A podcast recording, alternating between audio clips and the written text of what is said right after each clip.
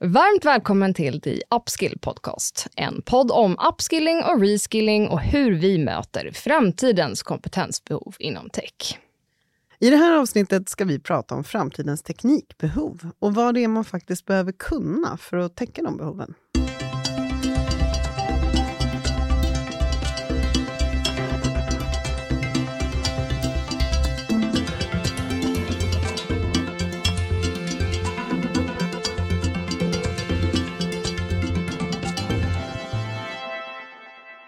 Varmt välkommen tillbaka till ännu ett avsnitt av The Upskill Podcast. Och eh, det här allra första avsnittet för i år.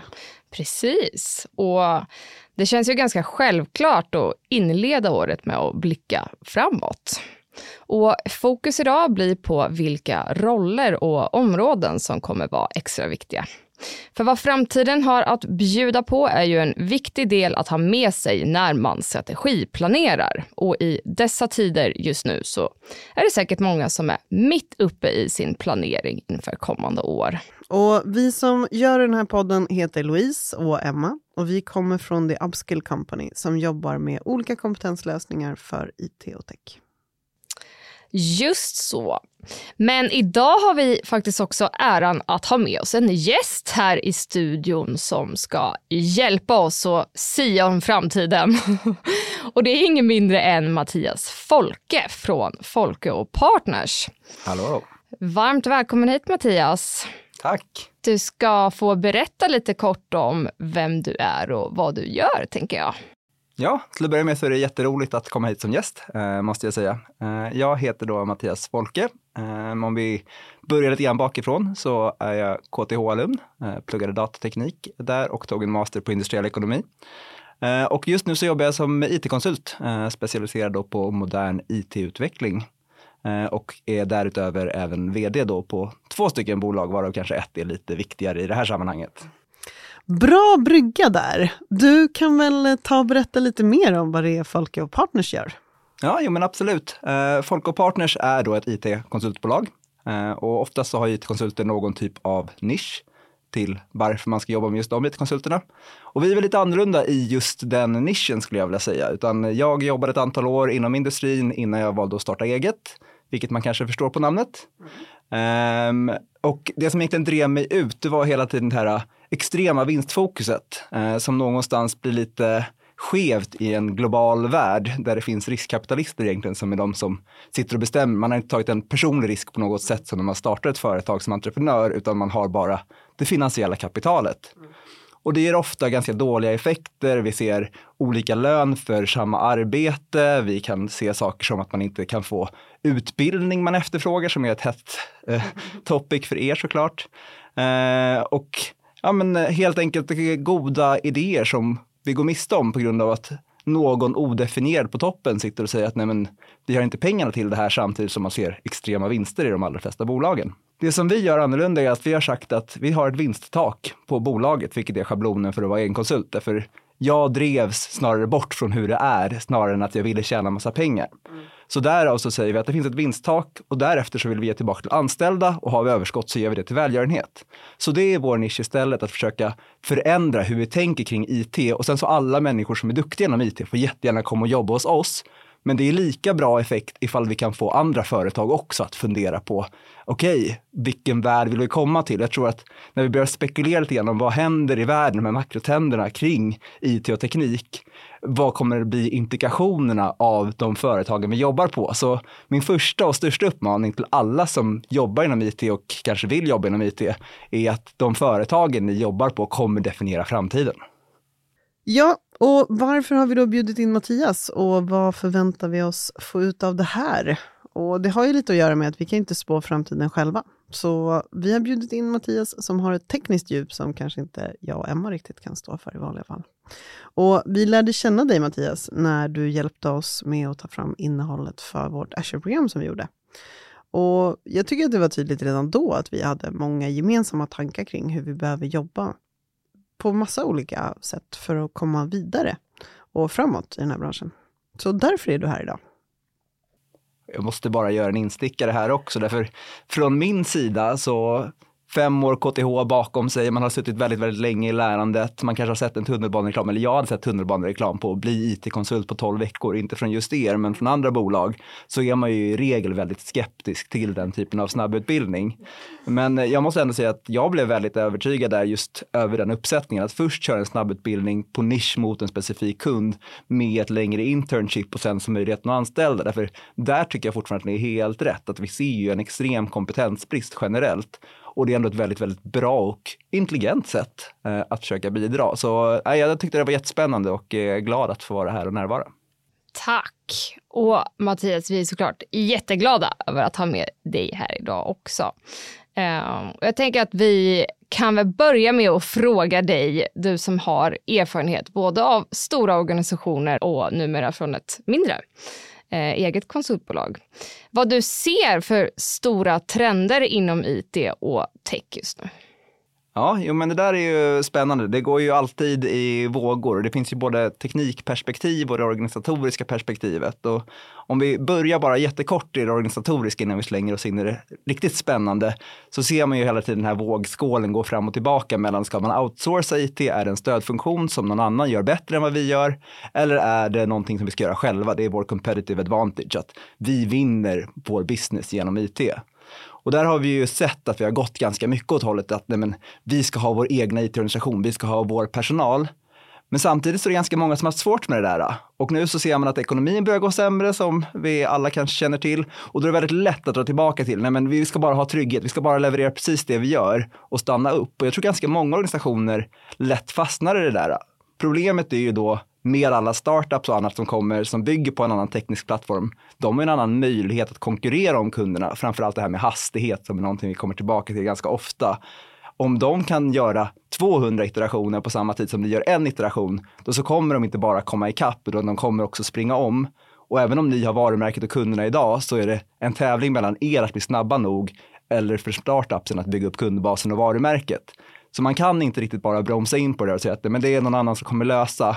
För vi ser hur världen börjar utvecklas, att de som har de bästa tekniska lösningarna, det är de som får kunder. Men tror du inte att det är lite som att ja, när man blir rädd så retirerar man tillbaka till det som känns tryggast?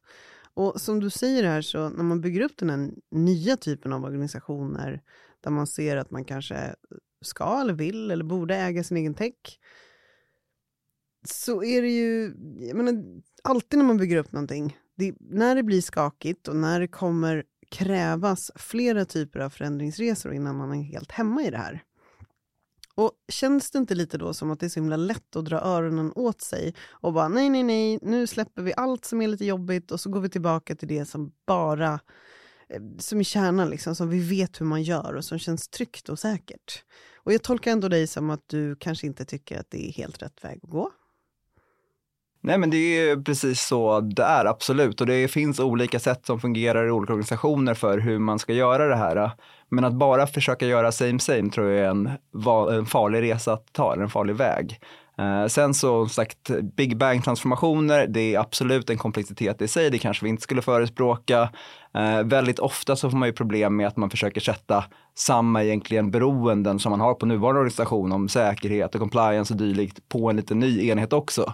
Jämför man återigen med startups så bryr de sig kanske inte jättemycket om dem i alla lägen och man kanske inte behöver göra det i alla produktutvecklingsfaser heller. Sen så är det klart att det finns stora regelverk, GDPR det som liksom slår mycket hårdare mot en stor organisation så det finns konsekvenser på ett annat sätt.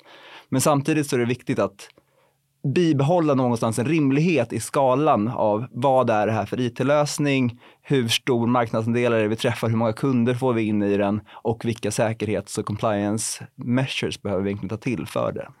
Där täckte du in otroligt många olika delar av det här, men vad, vad ser du mer som ligger framför oss?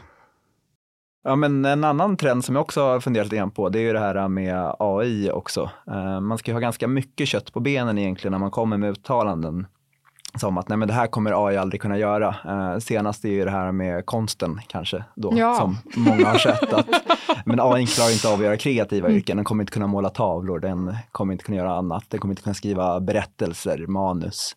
Eh, problemet är ju att de på OpenAI, de har ju gått ut på Twitter flera gånger och bara säg vad AI aldrig kommer kunna göra och så ska vi göra det. Först så var det ju schack, sen så var det Go som folk sa att det här kunde man inte göra för schack, det går ju att söka så det är klart en AI kan lösa. Go, det är ju intuition. Ja, det löste de också. Som sagt nu sist kreativitet. Och vi ser ju det i jättemånga yrkesgrupper just nu hur AI kommer in och tar mer och mer. Vi ser redan transportsektorn, butikssektor, leveranser för den delen. Det är väldigt mycket som tekniken ändå börjar hoppa. Rekrytering. ja, inte minst. Eh, så ja, det kanske också då knyter tillbaka till det här Folk och Partner som jag lovade att eh, prata om för den delen. Att någonstans så är det ju de bolagen som tar över fler och fler arbetstillfällen. Om vi kollar slutet av min livstid så tror jag att vi kanske till och med ser omvända förhållanden i hur många människor som är i arbete jämfört med idag. För det går så snabbt just nu med vad tekniken faktiskt gör. Och då om de här megakorpsen någonstans är de som sitter på pengapåsarna och vi inte har en global politik eller skattesättning eller whatever, hur, hur kommer medborgare leva i framtiden? Hur kommer människor leva? Så det är väl därför som jag också tycker att det är så himla viktigt att man som IT kompetens någonstans funderar på vilket bolag jobbar jag på och vart går pengarna som vi drar in i det här bolaget. Eh, oavsett ifall det är som egen konsult eller att man jobbar på ett konsultbolag eller produktbolag så är det ändå en viktig tanke att ha i bakhuvudet för exponential till, eh, tillväxt, det går väldigt, väldigt fort, väldigt, väldigt snabbt eh, och det känns som vi kan vara i början på att det skjuter iväg ordentligt. Sen är det väl ingen som har eh, missat det här med säkerhet. Det känns ju som att det är det enda det pratas om. Vad tänker du om, om det fältet, cyber security? Säkerhet är ju alltid på allas läppar, eh, som det brukar heta. Eh, jag är lite kontroversiell där. Jag kommer som sagt från cloud-sidan, jag kommer från utvecklarsidan, eh, så det här kommer säkerligen inte alla hålla med om som jag säger. Men jag är en stark förespråkare av att nyttja öppna internet. Det finns så mycket tjänster där ute som faktiskt gör det. De flesta har till exempel en Gmail, eh, dylikt. Vi använder öppna internet till väldigt, väldigt mycket kommunikation. Så jag tycker inte det är någonting att frukta. Eh, jag tycker att man ska hålla säkerhet så pass enkelt som det bara går. Eh, oftast har det varit security by obscurity, eh, ett hemskt uttryck eller ett fantastiskt uttryck. Eh, du ska ha lösenord X för att logga in här och sen ska du ha lösenord B för att logga in där och då kan du komma åt saker och ting. Det är ju bara sånt som gör organisationen trögare att jobba, utan det ska vara så streamlinat och enkelt som möjligt. Det ska vara en stor grön skylt som pekar här ah, ska du gå in och sen så ska man bara ha ett bra säkerhetsmeasure för det. Eh, så därav så tycker jag att man kan egentligen begränsa sin nätverkssäkerhet ganska mycket, vilket har varit det historiska. Att det här har varit vår mur, är du innanför vår mur så litar vi på dig, är du utanför så gör du inte det. Jag ser det hellre som små, små öar, pekar väldigt tydligt, här kommer du in i vår ö och varje ö är ansvarig för att är du, är du tillåten att komma in på vår ö. Eh, så OAuth eh, är en bra grej OpenID är en bra grej. Fokusera på identiteter, inte nätverk. Det är väl my go-to på hur säkerhet borde skötas. Och sen så finns det såklart edge cases för saker som verkligen behöver säkras. Men använd publika internet så mycket som möjligt, tycker jag om att förespråka. Mm, spännande. Vi kanske ska ta tillfället i akt och säga någonting om agila arbetssätt. Vad säger du om det? Jag säger att det har ju varit med ganska länge nu, så det känns knappt som en trend längre. Eh, däremot när man faktiskt är ute hos organisationer så är det väldigt många som säger att de gör det, men på ganska få ställen så tycker jag egentligen man ser det. Eh, nu har jag inte det agila manifestet helt i huvudet, det är ju fyra stycken punkter egentligen och frågar man egentligen organisationerna bara de punkterna, är ni mer dokumentationstunga eller att saker och ting fungerar? Är ni Eh, mer på att vi har ett kontrakt eller kollaboration med våra partners. Ställer man de fyra frågorna, då är det ganska många organisationer som faktiskt konkret hamnar på, vi kanske inte är så agila, men frågar man är ni agila så säger de ja, absolut. Det måste man ju vara. Vi kör stand-ups.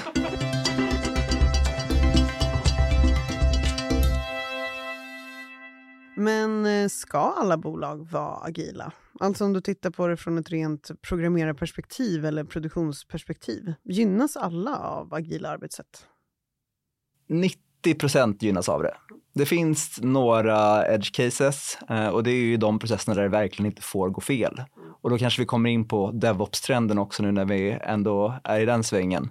Men skulle jag skicka upp en raket i rymden, ja då kanske jag skulle vilja vara säker på att den funkar. Eh, skulle jag hålla på med pacemakers, ja då kanske jag inte heller skulle vilja skicka ut en uppdatering i produktion utan att den är väldigt ordentligt testad. Eh, men egentligen för alla konsumentdelar, väldigt mycket inom bank och finans också som kanske ligger några steg bakom så tror jag att man kan våga lite mer och mycket eh, går ju också tillbaka till och med gamla processer, att det tar lång tid, att har vi gjort ett fel så blir konsekvenserna stora. Men det viktiga är ju både att vi kan vara tillförlitliga genom automation, att det vi faktiskt stoppar ut fungerar, men också att om någonting är fel ska vi kunna agera väldigt snabbt på det också. Så där finns det ju de här Dora Metrics, alltså DevOps Research Institute, som har tagit fram egentligen fyra stycken KPI som är värda att följa upp, som faktiskt alignar extremt bra, eller korrelerar extremt bra med en organisations utveckling. Så lyckas man på de fyra KPI så kommer organisationen också gå bra. Tror du att det handlar om kontrollförlust som gör att så många bolag har svårt att ge sig hän åt den här utvecklingen? Alltså jag tänker på när det kommer till både agilt och även DevOps i viss mån. Jo, men definitivt. Och det är ju ofta för att om du kollar på en mer klassisk organisation så har du en service manager eller dylikt som är ansvarig för att den här produkten ska vara uppe. Den personen, om den ska ha ansvar, vill ju ha kontroll över produkten. Men om vi säger att det är teamet som faktiskt skickar ut förändringarna som är ansvariga och inte en service manager, då har man ju en mycket större möjlighet att faktiskt vara tillförlitlig till att jo, men det vi skickar ut blir rätt. Om du faktiskt är mitt i det, snarare än om du sitter tio stolar bort och med två stycken hierarkiska led däremellan. Men den personen känner sig också jätteviktig när den får säga vad som är rätt. Absolut. ja, nu kommer anarkisten in här igen. Men hur ser då framtidens behov ut, skulle du säga? Vilka kompetenser är det som kommer att vara viktiga framöver? Ja, det där är ju väldigt spännande och såklart svårt att säga om. Jag ska försöka ge min bild, eh, även ifall det är en av många där ute. Eh, men den kanske första och viktigaste observationen från min sida, eh, som kanske också ligger lite grann i fatet för er, det är just vikten av T-shaped kompetenser, eller att du har en bred kompetens och sen så gärna ett djup inom någonting också. Men jag skulle nästan säga att bredden börjar bli viktigare idag än vad djupet blir i många fall och jag ska försöka utveckla det här till varför också. Men i grund och botten så handlar det om att vi börjar bygga upp så pass mycket stödtjänster. Man behöver inte kunna så himla mycket egentligen för att göra någonting ganska bra. För att vi har jättar som Google och Microsoft och Amazon som bygger legobitar åt en som tar bort väldigt mycket. Om vi liksom tar till det konkreta. Ja, du behöver inte alls förstå hur någon typ av kod blir till ettor och nollor. Det har vi inte behövt på ganska länge.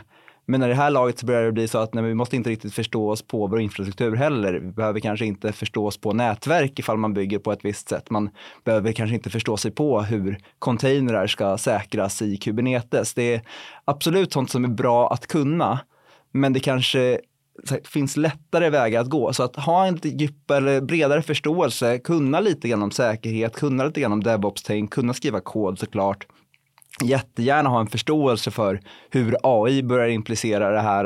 Eh, vad är det som en AI kan göra bra och vad en AI kan göra mindre bra? Det är ett så här bra basförståelse att ha. Det betyder inte att du måste vara världsexpert på att skriva machine learning-algoritmer, utan det, du ska bara förstå koncepten. Vad är skillnaden om man gör det i sin allra enklaste form mellan att ha ett recept och skriva ner, först gör du så här, sen gör du så här, sen gör du så här, vilket någonstans är klassisk eh, programmering och för en AI där det är, det här är ett exempel på där det är rätt och det här är ett exempel där det är fel. Och sen så ger du den väldigt, väldigt mycket data och sen så lär den sig där utifrån. Det är två olika sätt att faktiskt arbeta och man kan lösa problemen på lite olika sätt också. Så bara ta med sig den här typ generalistförståelsen för säkerhet, ja, för nätverk, nu sa jag att det kanske inte var jätteviktigt, men för nätverk, för hur applikationer är uppbyggda, trelagsprinciper för den delen eller annat. Bara grundläggande det är där jag tror att man behöver ha. Och sen så är det jättebra om man hittar det här tycker jag är jättespännande. och Jag vill bli djup inom säkerhet eller jag vill bli den som utvecklar machine learning-algoritmer eller bygger och underhåller vår Kubernetes-lösning. Absolut, det behövs de människorna också. Men framförallt när man börjar så börja ganska brett. Men går inte det här lite hand i hand med att eh, liksom, techlösningarna generellt blir mindre och mindre Ja, specialiserade. Alltså som du säger, det går ju att köpa sig till en massa tjänster som löser problem. vilket ju då sätter folk i mer av en roll där de behöver förstå vad det är för problem de ska lösa från första början, snarare än kanske alla tekniska detaljer bakom det. Ja men exakt, det, det ligger väldigt eh, nära eh, till hans. Eh, att sagt, om det blir lättare att faktiskt ta fram en ny lösning och det är ju också varför vi ser så mycket ny innovation hända, så är ju att förstå businessen ett mycket större del i det hela också. Och då kommer vi in lite grann på det här konceptet med cognitive load. Hur mycket kan vi hålla i huvudet samtidigt? Man kan antingen prata om det på en individnivå eller på en teamnivå eller en organisationsnivå. Men om vi bestämmer oss att vi håller oss till team eller individ, så hur mycket klarar jag av att ha i hjärnan samtidigt utan att behöva gå tillbaka till och just det, kolla hur var det här fungerade nu då? Det är någonstans vår cognitive load. Och förr i tiden så hade vi just det här uppdelningen mellan developers och operations, för som operations skulle ha koll på infrastruktur och skulle ha koll på hur saker och ting funkade. Um, olika typer av säkerhet, nätverk låg ofta där. Och som developers låg ju oftast just kodningsparten, hur skriver jag, programmerar. Idag så har vi som sagt gjort de här sakerna så pass mycket lättare med hjälp av olika verktyg, med hjälp av de här legobitarna. Så nu så kan en enda person på ett helt annat sätt ha bägge kompetensspannen. Och därav börjar det bli viktigt att man har bägge kompetensspannen också av anledning att det är väldigt mycket jobbigare om vi ska kommunicera fram och tillbaka hela tiden. Har du gjort det här? Kan du göra det här? Man bygger alltid in en wait time i alla tasks som ska göras. Så kan du som person täcka flera av de här områdena, ha en förståelse och någonstans vara senior nog att veta vad du ska googla för att lösa ett problem, så kommer man ganska långt. Men vi har faktiskt pratat om att det skulle kunna bli ett stående inslag i våra program. Alltså eh, Google Fo, hur bra är du på att googla? För man kommer ju precis som du säger så sjukt långt med eh, om man lär sig hur man ska liksom smalna av ett problem och formulera sig eh, för att kunna få rätt svar när man är ute och letar efter problem, lösningarna på sina problem. Och nu så börjar vi redan vara i upptakten. ChatGPT är jättemycket i svängarna just nu, men den löser ju väldigt mycket teknikproblem, både rena programmeringsfrågor om man ger den eller för den delen Power BI eller machine learning också.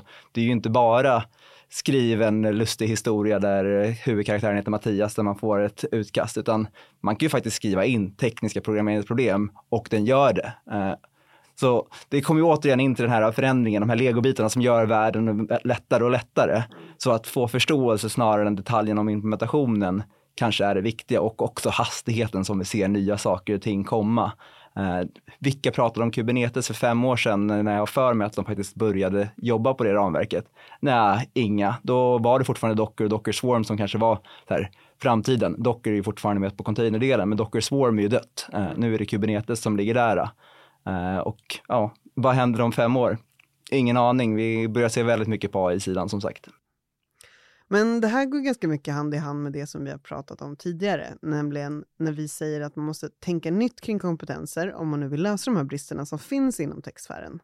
Men det du är inne på här, alltså den här generalisten, alltså att man behöver kunna lite av mycket. Vad ser du att det kommer att ställa för krav om man tittar på mer personliga kvaliteter och kompetenser. Om man nu vill gå in i den här rollen i tekniksfären. Vad tror du att, eh, vad, kommer liksom, vad kommer de utmärkas av? Men, eh, den enklaste och uppenbara, det är ju det ständiga lärandet. Att det är inte någonting som man gör en gång om året, eller jag kommer inte ihåg exakt hur jag formulerade det sist.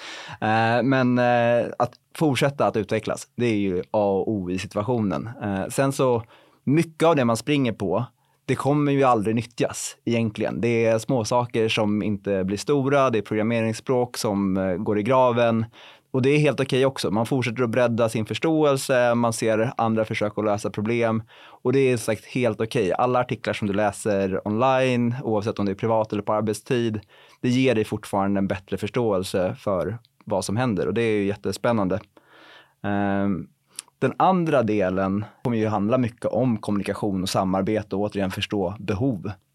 Oavsett om det är för dina kollegor eller för kunder eller vilka det nu är, så handlar det väldigt mycket om att förstå hur världen fungerar och hur världen kan fungera i framtiden. Lite grann det visionära faktiskt. Spännande. Men eh, vilka roller tror du att man ska fokusera på framöver? Vad är det som kommer behövas? Ja, nej men eh, det är ju stor skillnad från organisation till organisation eh, kan vi börja med att säga. Såklart. Men eh, det, det finns väl ändå några så generella områden som kommer finnas kvar oavsett.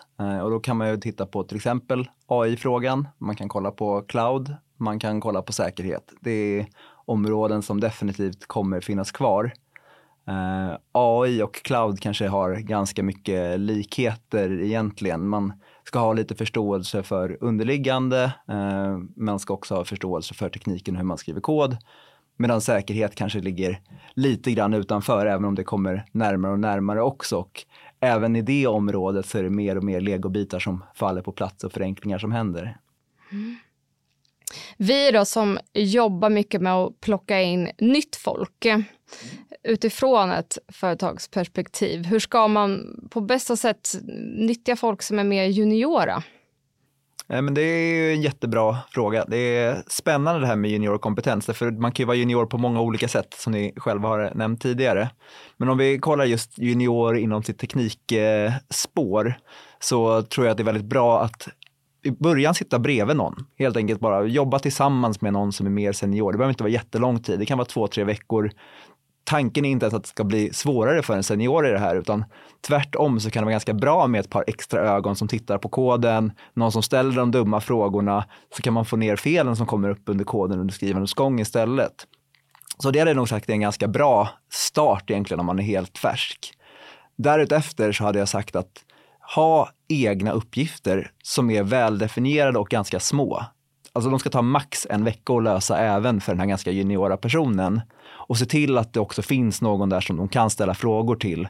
Men låt dem faktiskt ha ett helt eget problem just för att gå från det här att vara backseat driver till att faktiskt känna att man äger och driver någonting. Och sen som en tredje poäng, kanske framför allt om man tar in fler juniora människor samtidigt, att även om de inte är i samma team, ha någon typ av forum för dem där de kan ställa dumma frågor inom stationstecken och också dela med sig av erfarenheter från olika delar av organisationen. För annars är det ganska lätt att man hamnar i den positionen att även om man har lite framfötter så har jag redan stört den här personen tre gånger under eftermiddagen så nu vill jag inte ställa mer frågor. Eh, så de delarna hade jag nog fokuserat på om det var just juniora människor jag skulle plocka in. Men om man tittar på cloud som är ditt expertisområde, finns det om man, om man som bolag ser att man är i olika faser av sin cloudresa, vad ser du som bra uppgifter eller roller inom just det? För det behövs ju så otroligt mycket folk inom cloud.